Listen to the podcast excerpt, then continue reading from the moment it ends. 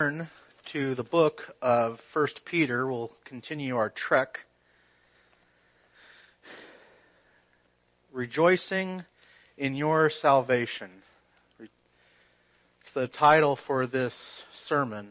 Rejoicing in your salvation. We, we do have a blessed salvation, and it is worthy to rejoice over, for there's, there's much joy to be found within it. What has salvation become in our culture? What does what does it mean to us? What does your salvation mean to you? There are preachers out there who will say that salvation means the capacity to be healthy, wealthy, and happy. There are some preachers who will say that salvation is the condition upon which you can decree and declare your desires into reality, where, where God, because you're a Christian, you can now realize your dreams and what you imagine to be your purpose.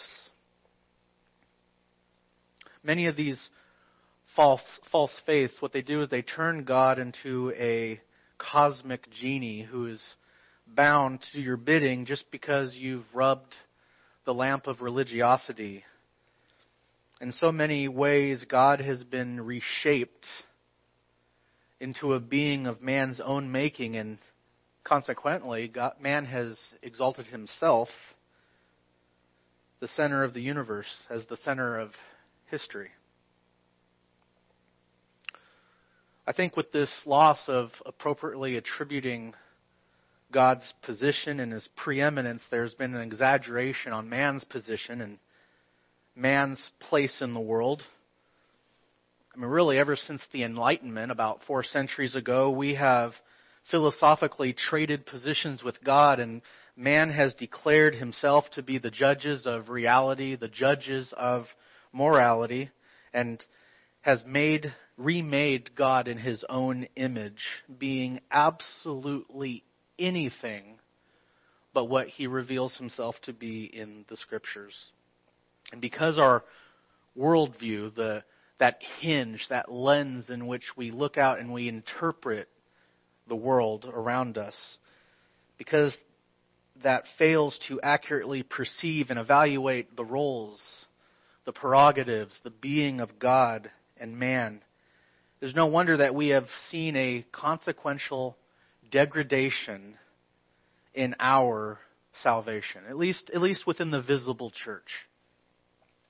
Peter has some things to say concerning our salvation. I hope and pray that as we go through this text, that we can learn to adopt a spirit of joy in our Christian walk.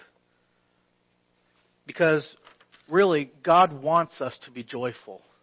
He wants you and me to rejoice in our salvation, even when life stinks. And that is so important to us, eh, just as it was important to Peter's original audience. If you remember, the early church, they were, they were ostracized, they were misrepresented, they were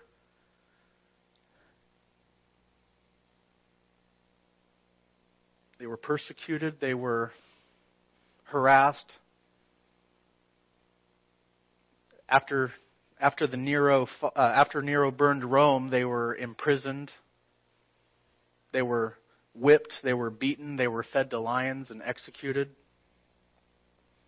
And so important for God's people to see what God has to say about finding joy in this life when oftentimes it can be very hard to find joy. So let's see what Peter has to say concerning the joy in our salvation, shall we? Five things that we can look at to further consider our incredible position in Christ and the great blessings that are yours and that are mine because of our privileged position in Christ. Five reasons that we have to have joy, even when hardship comes, especially when hardship comes as we await heaven. These five points I'll tell them to you now so that they can act as uh, hangers to or uh, hooks to hang your thoughts on as one of my professors used to say. They are the joy of a protected inheritance, the joy of a proven faith, the joy of a promised honor, the joy of personally knowing and trusting Jesus Christ, and the joy of a present, the very present salvation. With that, I'll read the text and then we'll, we'll divide this up. We're continuing at verse 6, reading through to verse 9. In this you greatly rejoice, even though now, for a little while, if necessary, you have been distressed by various trials, so that the proof of your faith, being more precious than gold which is perishable, even though tested by fire, may be found to result in praise and glory and honor at the revelation of Jesus Christ. And though you have not seen him, you love him. And though you do not see him now, but believe in him, you greatly rejoice with joy inexpressible and full of glory, obtaining as the outcome of your faith the salvation of your souls. So the first point we're looking at is the joy of a protected inheritance. And Peter begins when he says, In this you greatly rejoice. What is the this that he's talking about? What, what's the this that believers greatly rejoice in? Well, this goes back to verses 3 to 5. And in there we looked at the amazing reminder that God, because He is a merciful God, He has begotten us, He's given us a second birth through regeneration and that the intention of this second birth was to give you and to give me and to give all believers everywhere throughout time a living hope, a hope that is living, unchanging, unalterable, because it is, it is inherently tied, it is bound up in the person of Jesus Christ, who is himself alive and will forever be alive. And because you and I are united to Christ, through the Holy Spirit, we are made his brothers and sisters, and we are made co heirs. In that God has made us his own sons and his own daughters. And by that right, by the right that you have been made his child, you have been graciously given the right to expect heaven. Isn't that good news? You can expect heaven because it has been made your inheritance. It is your future. It is what awaits you. It has been made your true home. Now, this was extremely relevant good news in the early church, really until 300 uh, ish AD when Constantine normalized Christianity for the Roman Empire there was a lot of persecution for the first three centuries of the early church. There was a great cost that came with professing the name of Jesus Christ. Christians were they were looked at with suspicion. They were ostracized. They were ridiculed. They were led, uh, which led to open persecution and imprisonment and execution. You can see this begin to develop in the book of Acts as the apostle, first beginning with, with Saul, he went around breathing threats to the church, the scripture tells us. And then after he became Paul and he goes around and evangelizing, the Jews follow after him and they stir up trouble, saying that these Christians, they, they, they instigate trouble and they, they tell people to rebel against the, the emperor and they, they cause up strife. And so open persecution, imprisonment, and even execution became a reality for many in the early church. I see the light. Well, people who listen to the recording are like, what's he talking about? Now, Christ taught these uh, truths, which would have been startling and sobering to those who heard them. He taught on this when he talked about the cost of discipleship and, and what it meant to be his disciple, at the time in his public ministry when he was becoming very popular with the crowds, he told them, he told anyone who wanted to associate, anyone who wanted to follow him, uh, he says in Matthew 16:24, Mark 8:34, Luke 9:23, in three of the four canonical gospels, he says, uh, they, says that he was saying to them all, if anyone wishes to come after me, what must he do? He must deny himself. He must take up his cross on Sunday morning from 10 to noon. No, no. He must take up his cross daily and follow me. In Luke 14, 26 to 27, if anyone comes to me and does not hate his own father and mother and wife and children and brothers and sisters, yes, even his own life, he cannot be my disciple. Whoever so does not Whoever does not carry his own cross and come after me cannot be my disciple. And then 30, verse 33, he adds, So then none of you can be my disciple who does not give up all his possessions. So it speaks to the high cost that the early church associated with following Jesus. We know that our own flesh is against us. Sometimes our friends and family can turn against us. Sometimes our employers can turn against us. Sometimes for the for Christians, their their own countrymen, their own state can turn against them. That is a reality the church has experienced since its inception. In its totality, the world is not happy that you have become a Christian. It hates you.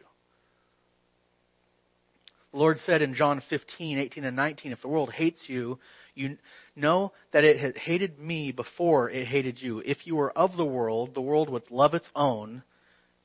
But because you are not of the world, but I chose you out of the world, therefore because of this, the world hates you. So we, we consider it a blessing and a gift from God when we have ease, when we have pleasantries and happiness, happiness in this life. But the truth is, if we go through life unprepared, we, the truth is we go through life unprepared for the Christian walk if we imagine that following Christ means our lives will be easy. Imagining your life will be easy is a fantasy this world and all the pain and the hardship and the trouble that you experience, that you can experience because of your identity in Christ, that reminds us that this is not our true home. It is not the fullness of your reality. It is not the final word on your life. Paul says in Colossians 3 3 that your life is hidden with Christ, not here, but in heaven. And there's coming a day when, though the world does not see it now, though we can be mocked and ridiculed, persecuted, imprisoned, executed, there is a day that it will be revealed. This world, though this world hates us, though the devil accuses us, though the flesh hinders us, those powers can do all they can do to make us suffer, but the reality is, and this is the glorious truth, the hardest part of our salvation, the fact, and this is which is the most miraculous, that the reality that you have been made an entirely new creature, made in the image of Christ. You have been regenerated. You have who you who were once enemies of Christ have now been made his friends. We have been reconciled.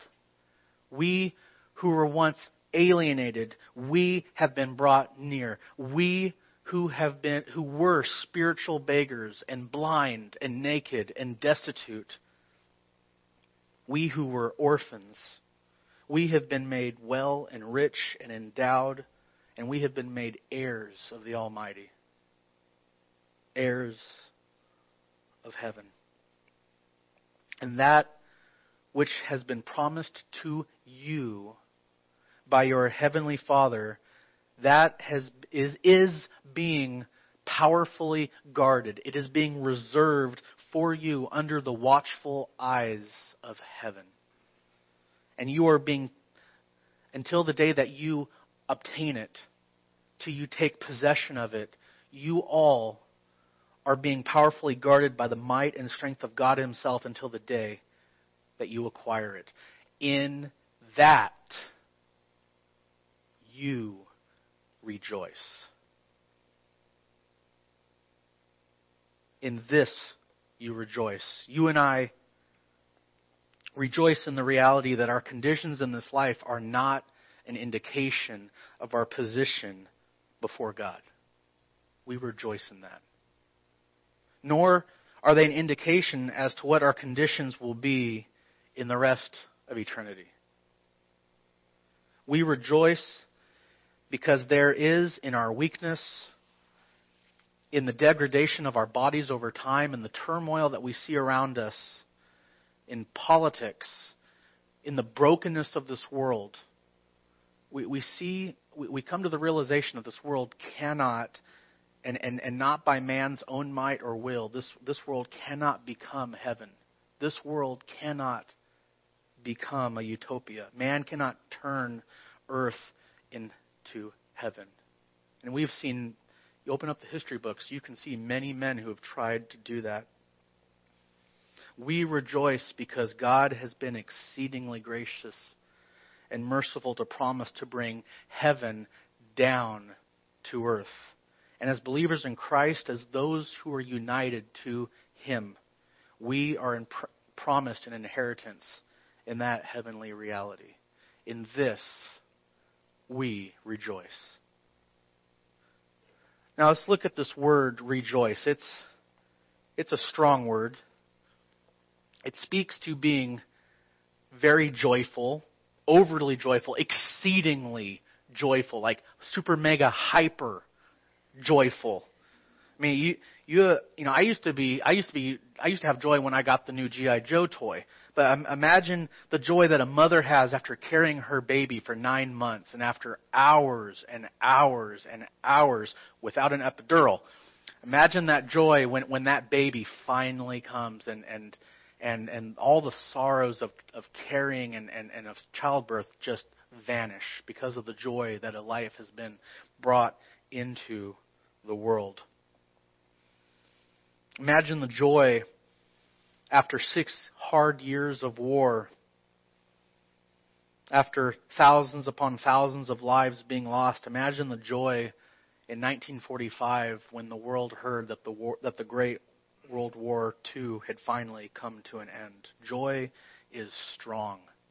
Joy is powerful and joy is thematic in this verse.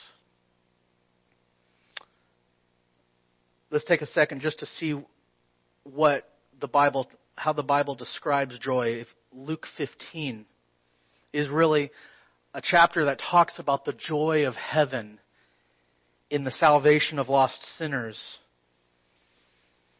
Luke 15, verses 4 to 7, we're told about the parable of the lost sheep, where the shepherd leaves the 99 and he goes in search of the one that wanders off. And when he found it, when he finds it, what does he do? He, look in verse 6, he rejoices. And he invites his friends and neighbors to rejoice with him. In the same way, what does Jesus say in verse 7? There is joy in heaven when one sinner is saved.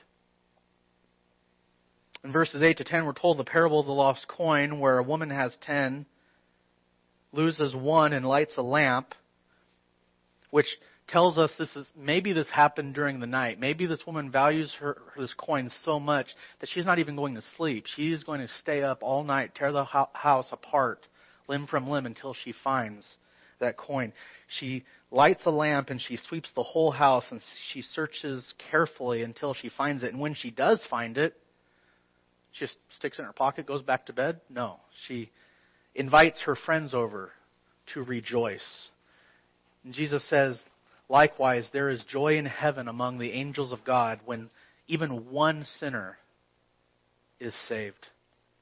And the most, the most uh, popular of, of these stories comes in verses 11 to 32, where we are told the familiar parable of the lost son, or you may have heard it as the, the prodigal son, the boy who arrogantly and presumptuously he demands his inheritance from his father, who inheritance of being something you get when your parent dies, and the the arrogance is seen that his father's not dead yet, because you don't go, you don't go ask a dead person for the inheritance early. But he asks, he demands it, and he goes off to a faraway land and he wastes it away. And upon realizing that he's the fool, he comes back home with his tail between his legs. In abject humiliation, he begs to be a servant so that at the very least he can have food to eat. And we are told that the Father, being a compassionate man, being a merciful man, he, because he has an abundance of joy when he sees his son, that his son, who, who was as good as dead, his son is alive and he's back home. In an overabundance of joy, he immediately welcomes his son back and he calls everybody to rejoice with him because his son, who was as good as dead to the family, is now alive again. What was lost was now found. And the joy of the Father and the salvation of his lost son, it illustrates the joy of our Heavenly Father when you and I are made his children. When we are taken from being dead in the trespasses of our sins and we are made alive together in Christ. Joy I, I, I read that or I went through that to show you that joy, when the Bible talks about it, joy has weight to it. Joy has some stock to it. It is joy is something that is well moored in the soul. It ha, joy has an, has anchors, and we can see in contrast to happiness what joy isn't. See, happiness, happiness is this nice, positive, feel good feeling that we get when your circumstances, when your immediate circumstances are good and pleasurable. Happiness comes and goes. Sometimes we learn as we grow that it can come and go quite quickly, a little too quickly.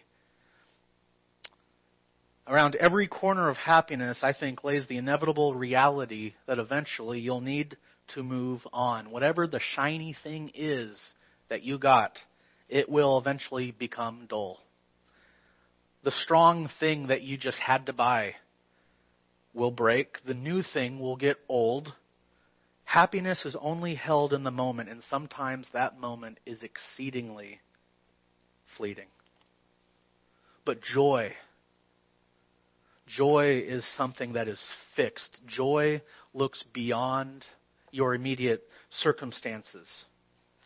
Now, here, here's where the contrast becomes practical. Happiness can, you can't have happiness in the midst of trial. You can't have happiness in the mix, in the midst of suffering. Peter isn't telling his hurting people to be happy. Think positive thoughts feel good about yourself and give yourself a big hug. You, one cannot be happy in the midst of suffering, but one can have joy.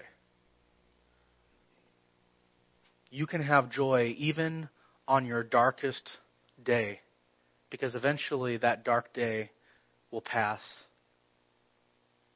Joy looks to the person and the being of God Almighty and says, it doesn't matter how gloomy your day is right now.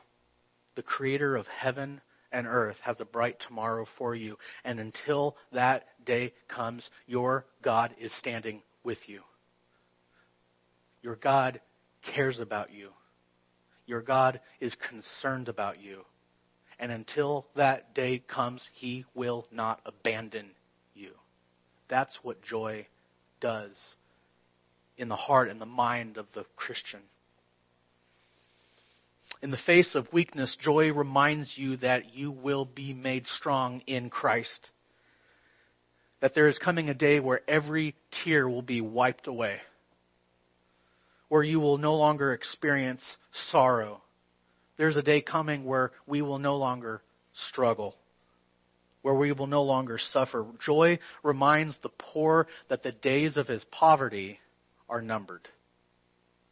Joy reminds the lame that one day he will walk. To the deaf, joy proclaims that he will hear. To the homeless, joy says that there is a home within God's heavenly mansion that is being fashioned just for him. Joy shouts to the guilty sinner that his sins and trespasses have been wiped clean. And there's coming a day where guilt and shame will have no place in your heart. I think perhaps the most vivid time, the most real time that I've felt joy, the most profound time, I think is when we go is when we experience death of a loved one. Because when when a fellow believer dies, because in no other circumstance does the sting of death become so painful.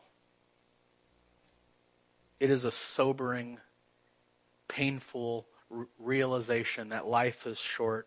And in that moment, we feel incredible sorrow. Why? Because we've lost something that we value. But in that moment,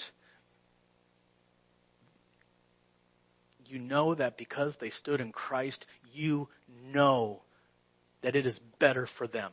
You, we know that. We know that. And so that, that is, I think, how the, uh, just a vivid way in which joy works in us. You can't be happy, but you can be joyful in trial. So that is the joy the joy of a protected inheritance. Second, we look at the joy of a proven faith in verses 6 to 7. You rejoice in this, even though now, for a little while, if necessary, you have been distressed by various trials, so that the proof of your faith, being more precious than gold, which is perishable, even though tested by fire. Now, Peter turns to a source of joy that the believers become more aware of, I think, the longer they walk with Jesus and the longer that we fellowship with one another. And that's the joy that they see, the joy that they have when they see the fruit of their faith made evident in their life through trial and hardship. There are four things I want to point out about how we can be encouraged when God allows us to go through trial. Two things. Oh, wait. Sorry, lost my place. Okay, four, four things that I want to point out, and, and it's important to take these into consideration. Because when we, when we go through trial, what are the two things that we typically think? We, we typically ask, what did I do to deserve this? And what do I do to get out of it, right? That, that's what happened to Job. When, when, when Job when when when Job went through the ringer, his friends come around and they go, "What did, what did you do, Job? What did you do?" And after he professes his innocence, his wife comes along and says, "I don't know what you did, but I can tell you what you can do to get out of this. Just curse God and die. At least then you would know that you did something wrong." So it's it's it's it's important to take some things into considerations about how and why we suffer so that we can be prepared to suffer. The first thing that Peter points out is that the troubles of the Christian are temporary. The troubles of the Christian are temporary. Peter says it's for a little while that you are distressed by various trials. They are but for a season. They are but for a season. That means a world of difference when the hardship you're in, when it appears like it's more than we can handle, right? Whatever you're in, it's just for a season. And there are some horrible situations that we can go through. And some of it, some of it, some of them we've already gone through. Circumstances that really just, they blindside us on some idle weekday. And they bring crisis into your life. Things that we are just not prepared for.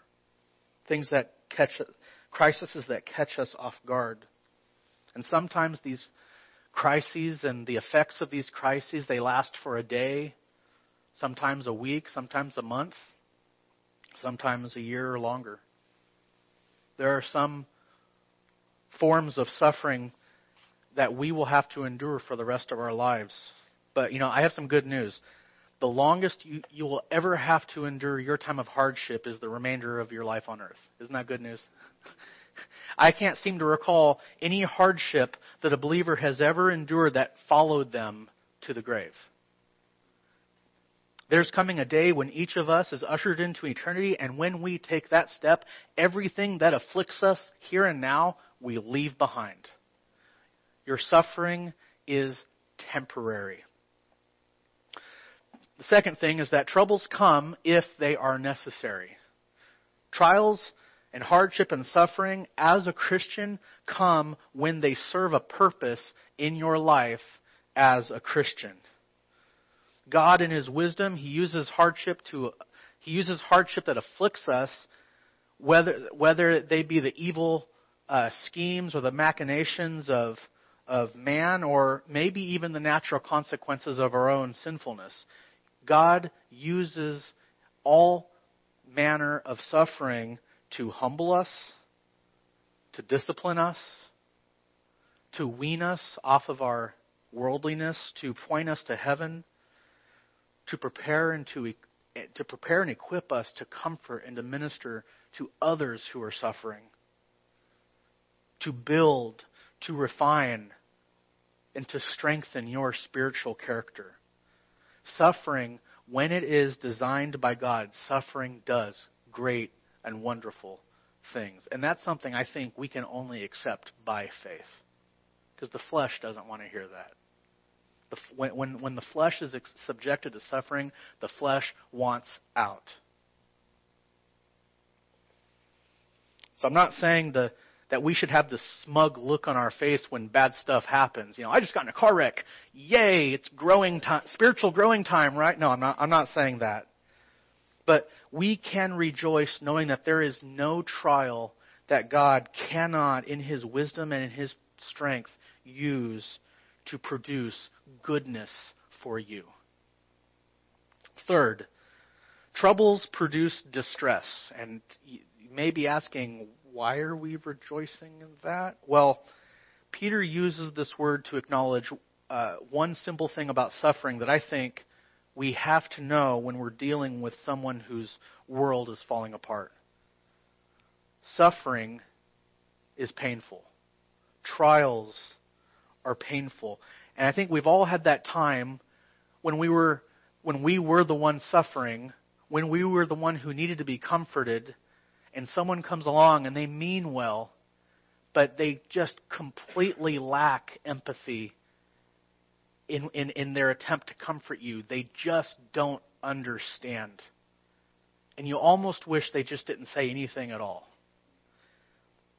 When Peter is writing to these beloved people, remember, the, the, most likely these are his former congregants who have been scattered.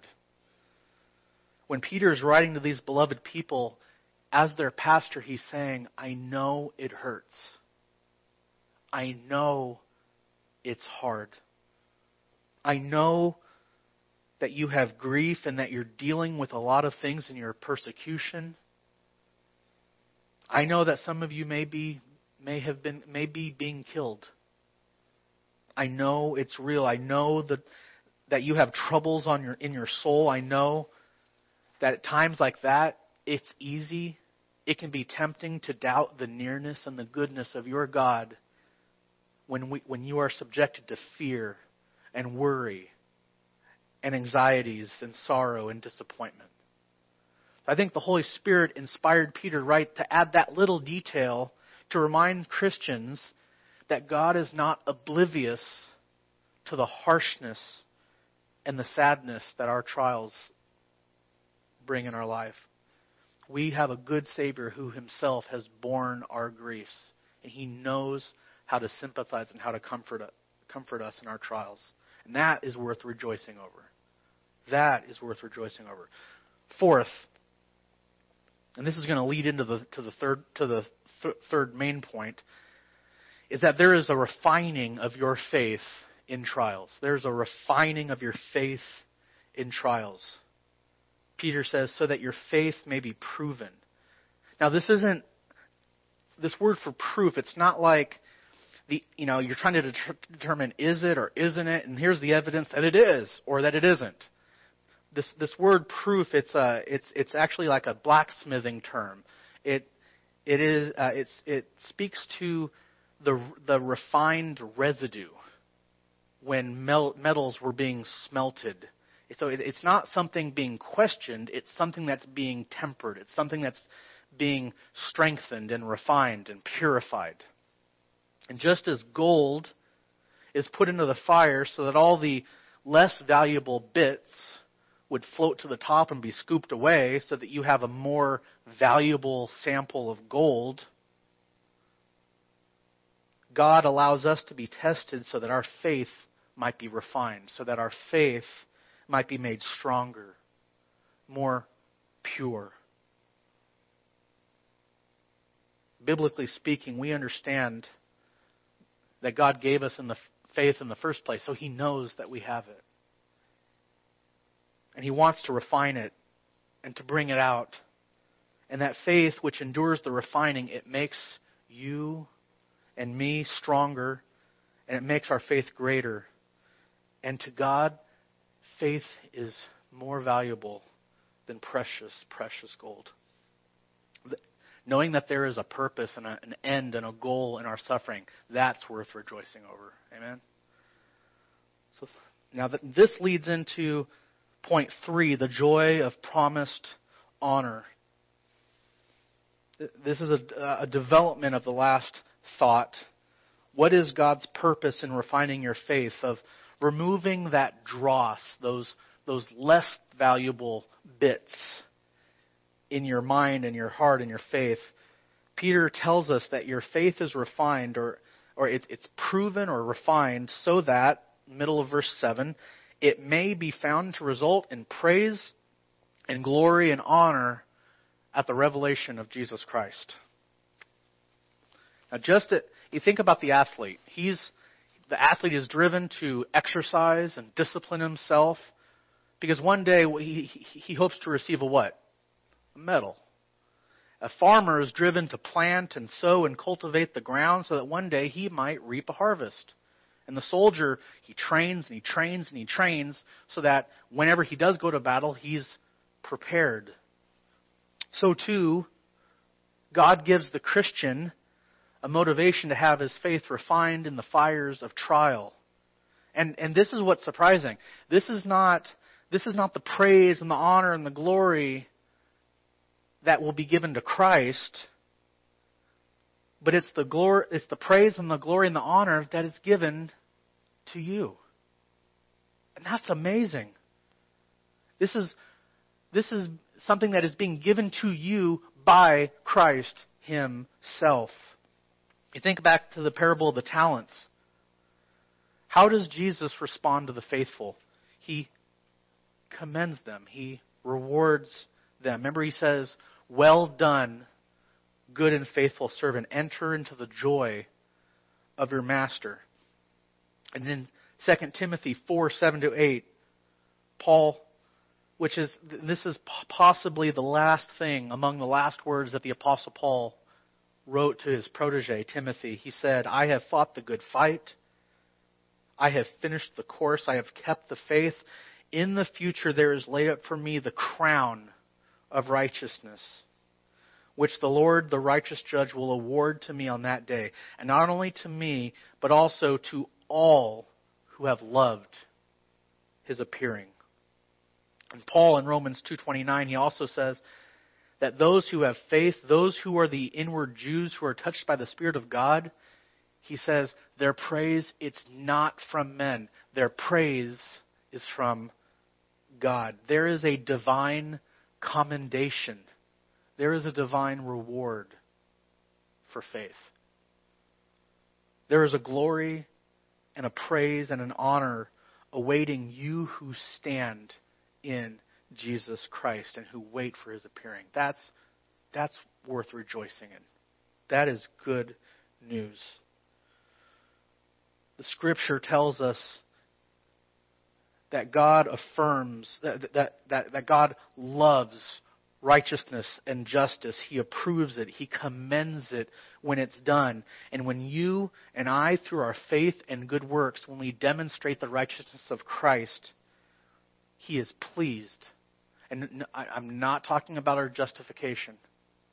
I'm not talking about that, that initial act of being reconciled, but when we, when we become more and more like Christ, when we reflect Christ likeness, God is pleased with us. And you reap up praise and commendation from your heavenly Father, who is absolutely delighted to see the image of Christ in you.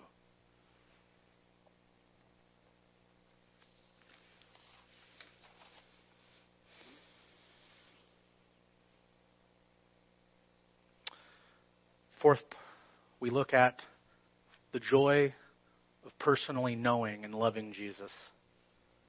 Now, here, Peter lays down two things that are absolutely crucial in developing joy in our Christian walk.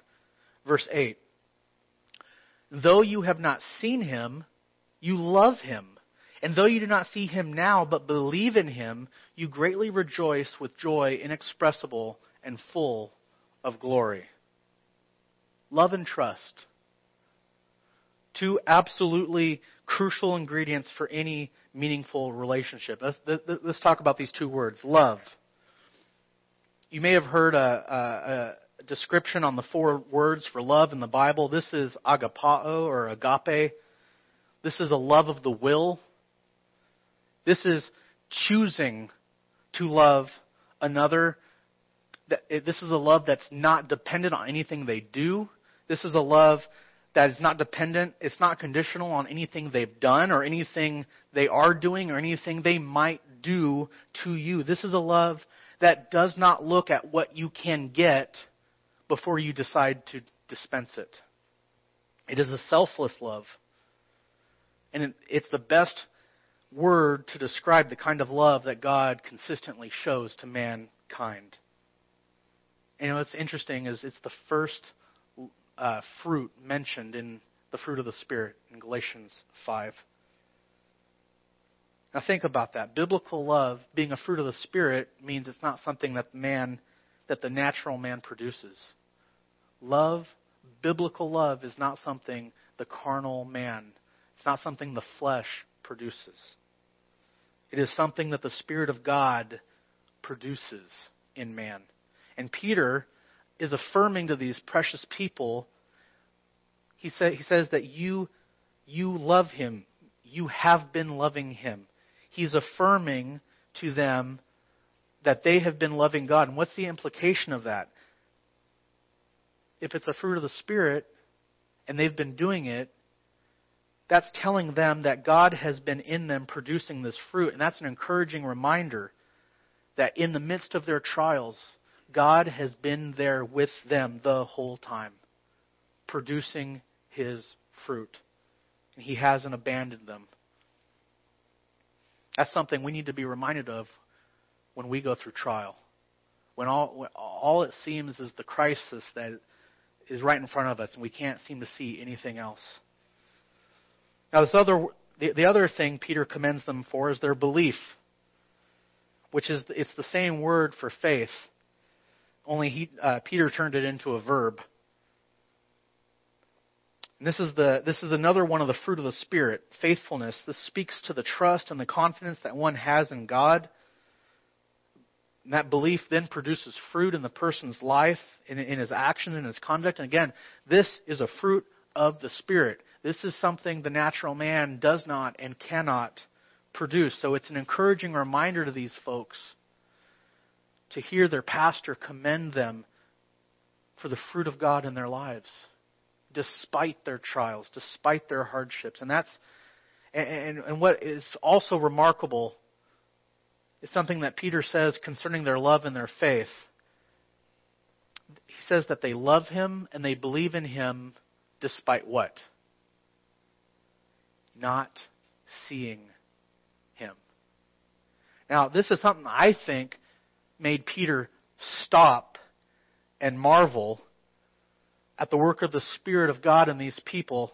I mean, if, if you remember, Peter walked with Christ for how long? Three full years. Three years of waking up and seeing Jesus every day, going to sleep, waking up. Hey, there's Jesus again. Three years of being discipled and trained and equipped for ministry by God in the flesh. And what happened at the end of those three years? Peter, the leader of the twelve, the rock, Rocky, denies Christ three times. After seeing Jesus, and, and he, I, I, forgot to add, Jesus, uh, Peter saw the miracles. Je, uh, Peter saw Christ glorified on the Mount of Transfiguration. And his faith, in a moment of crisis, Peter's love and faith failed. Now, mercifully, he was restored, which, is, which was good news. But I think this made this realization that these people who had not seen Christ in the flesh made Peter marvel. They could only rely on the Word of God. And their lives thereafter are marked by a consistency of love and faithfulness towards Christ. And I think Peter looks at that and concludes this has to be a work of the Spirit of God in them. Because they, they are doing what I could not do in my, mom, in my moment of failure. And I think he's I think he's marveling at them. I think he's at a loss of words because he describes their joy, their their rejoicing as being what? Inexpressible. You think back to when you were in college and you were writing papers and you're typing stuff and you don't like the you know that's not really good enough and so you backspace and you type it again and you're like no that's that's not justice to what I'm trying to say and I think that's Peter and he's like inexpressible that that's a good way to describe it it's it's inexpressible. Words can't express the reality, the, con- the affirmation that God is working in these precious, precious people. Peter says it's inexpressible. And he knows it's a result of divine work, so he, al- he also adds it's, it's glorious. It is full of glory. And that's a comforting joyful reminder for all believers when we can look back on our life and we can see the fruit of the Spirit of God in us. In seeing, especially when we look back and we remember what we were, how we once hated God, we hated His Word and His law, we hated Christ, but now we love and believe in Him. There's joy in that. The last point is the joy of, of a present salvation. Now, this word salvation can mean different things depending on how it's used. I think in our circles, we have in mind that we are saved from the consequences of sin. That in the day of judgment, we will be found forgiven we will not be condemned to hell, but we will instead be found worthy of heaven, and that is certainly true, and there is joy in that. But that's not the whole picture. Peter says, Peter describes this as a present reality. He says that you, that you are obtaining, not you will obtain, but you are obtaining the outcome of your faith, the salvation of your souls. Now, this word for obtaining, it doesn't mean something you just, you know, you're just walking along and you just, oh, that's pretty neat. You, maybe you pick it up because you want to keep it, or, or you can just disregard it and keep on walking. This word for obtaining speaks of something that you've worked for so you deserve it. Something that you've earned, something that you've merited. It's like a wage. You are expected to take it, to receive it. The point is, our present salvation is not something to overlook or to leave behind. And I think this is this this was uh, this happened in, in, in, in, my life growing up because the, I can remember the gospel being something, when I would hear the gospel, Ah, oh, it, that's something in the rearview mirror. I mean, I went, I went to chapel. I, I accepted Christ. I did the altar call. I grew up in the Christian church. Why are we talking about the forgiveness of sins and, and, and, and, and, and Jesus? I mean, there's other things to talk about. The gospel was something that was in the rearview mirror. We've passed that. That's so elementary. Now, to understand what our present salvation means, I think it's important to consider what it is that we are presently being saved from, not just the day of judgment, but consider what sin does to us presently. Sin, as it relates to the carnal nature of the natural man. Sin is this inclination to exalt and to serve and worship the self instead of God, and it's, it's rebellion. It is a trespass of God's person and character and position, and practically, sin is an enslavement. Sin is an enslavement because once sin sinks its teeth in, it doesn't let go and it continues to devour. And it's a poison that once it once it enters the bloodstream, it does it finds its way to the heart and it does its irrevocable work. The biblical understanding of your present salvation is that you are not saved from your oopsies. Sin in, in our in our culture, sin has become culturally defined terms. What, what may be a sin now may not be a sin in 20 or 30 years. Sin, sins are, sin is just a poor, poor decision. It's a poor choice. It's an oopsie, a mistake. The biblical understanding of, of your salvation is that you are not saved from your oopsies, your bad decisions, or your poor choices. We were dead in the trespasses of our sins. We were that prodigal son.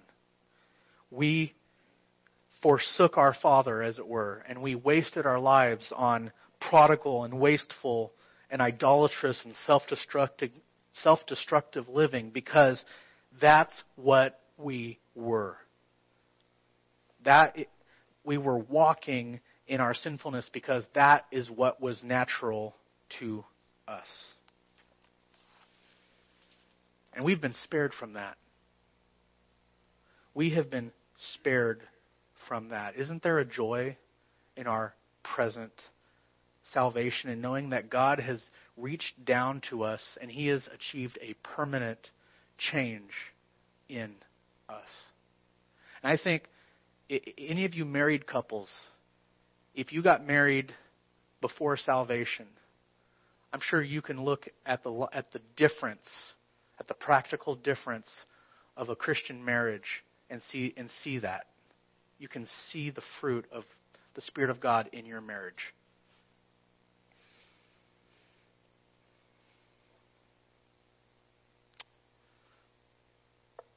God is rightly angry at sin, but he's joyful when a sinner is saved from his sin and when he's made right with him. You think about that love of the, of the compassionate Father when he saw his Son return home. Jesus tells us that is how, how our Heavenly Father felt towards you when you were reconciled to him through the gospel of Jesus Christ. Through Christ, your, the record of your rebellion is wiped away like footprints in the tide. That is how God, the, the joy with which the Father wanted to celebrate that is how God feels towards his children when they are made right with him. And we ought to rejoice in the truth concerning our salvation, considering that he planned it, he achieved it, and he applied it to us. We ought to rejoice that God in his sovereignty allows us, he only allows us to be tested when it is necessary for our good. Knowing that our trials are merely temporary, knowing that God sympathizes with your suffering, knowing that there is a purpose in sight. We ought to rejoice that our trials work to produce a reward for us. We ought to rejoice knowing that there is praise and honor and glory awaiting us that will come from the lips of God Himself. We ought to rejoice knowing that the evidence of the fruit of the Spirit confirms that God has never abandoned us, that He's with us, that He's in us and working in us and sustaining us. And lastly, we ought to rejoice in the life of sinful enslavement that we have been spared from. There's a lot to be joyful in our salvation, is there not? Let's pray. Lord, I thank you for our, our great salvation. I thank you that you have seen fit to bestow mercies and blessings and privileges upon us, things that we could never earn or merit or deserve, but you've given them to us on the basis that we are united to your Son, Jesus Christ. I thank you for the wonderful promises that you give us, the promises of heaven.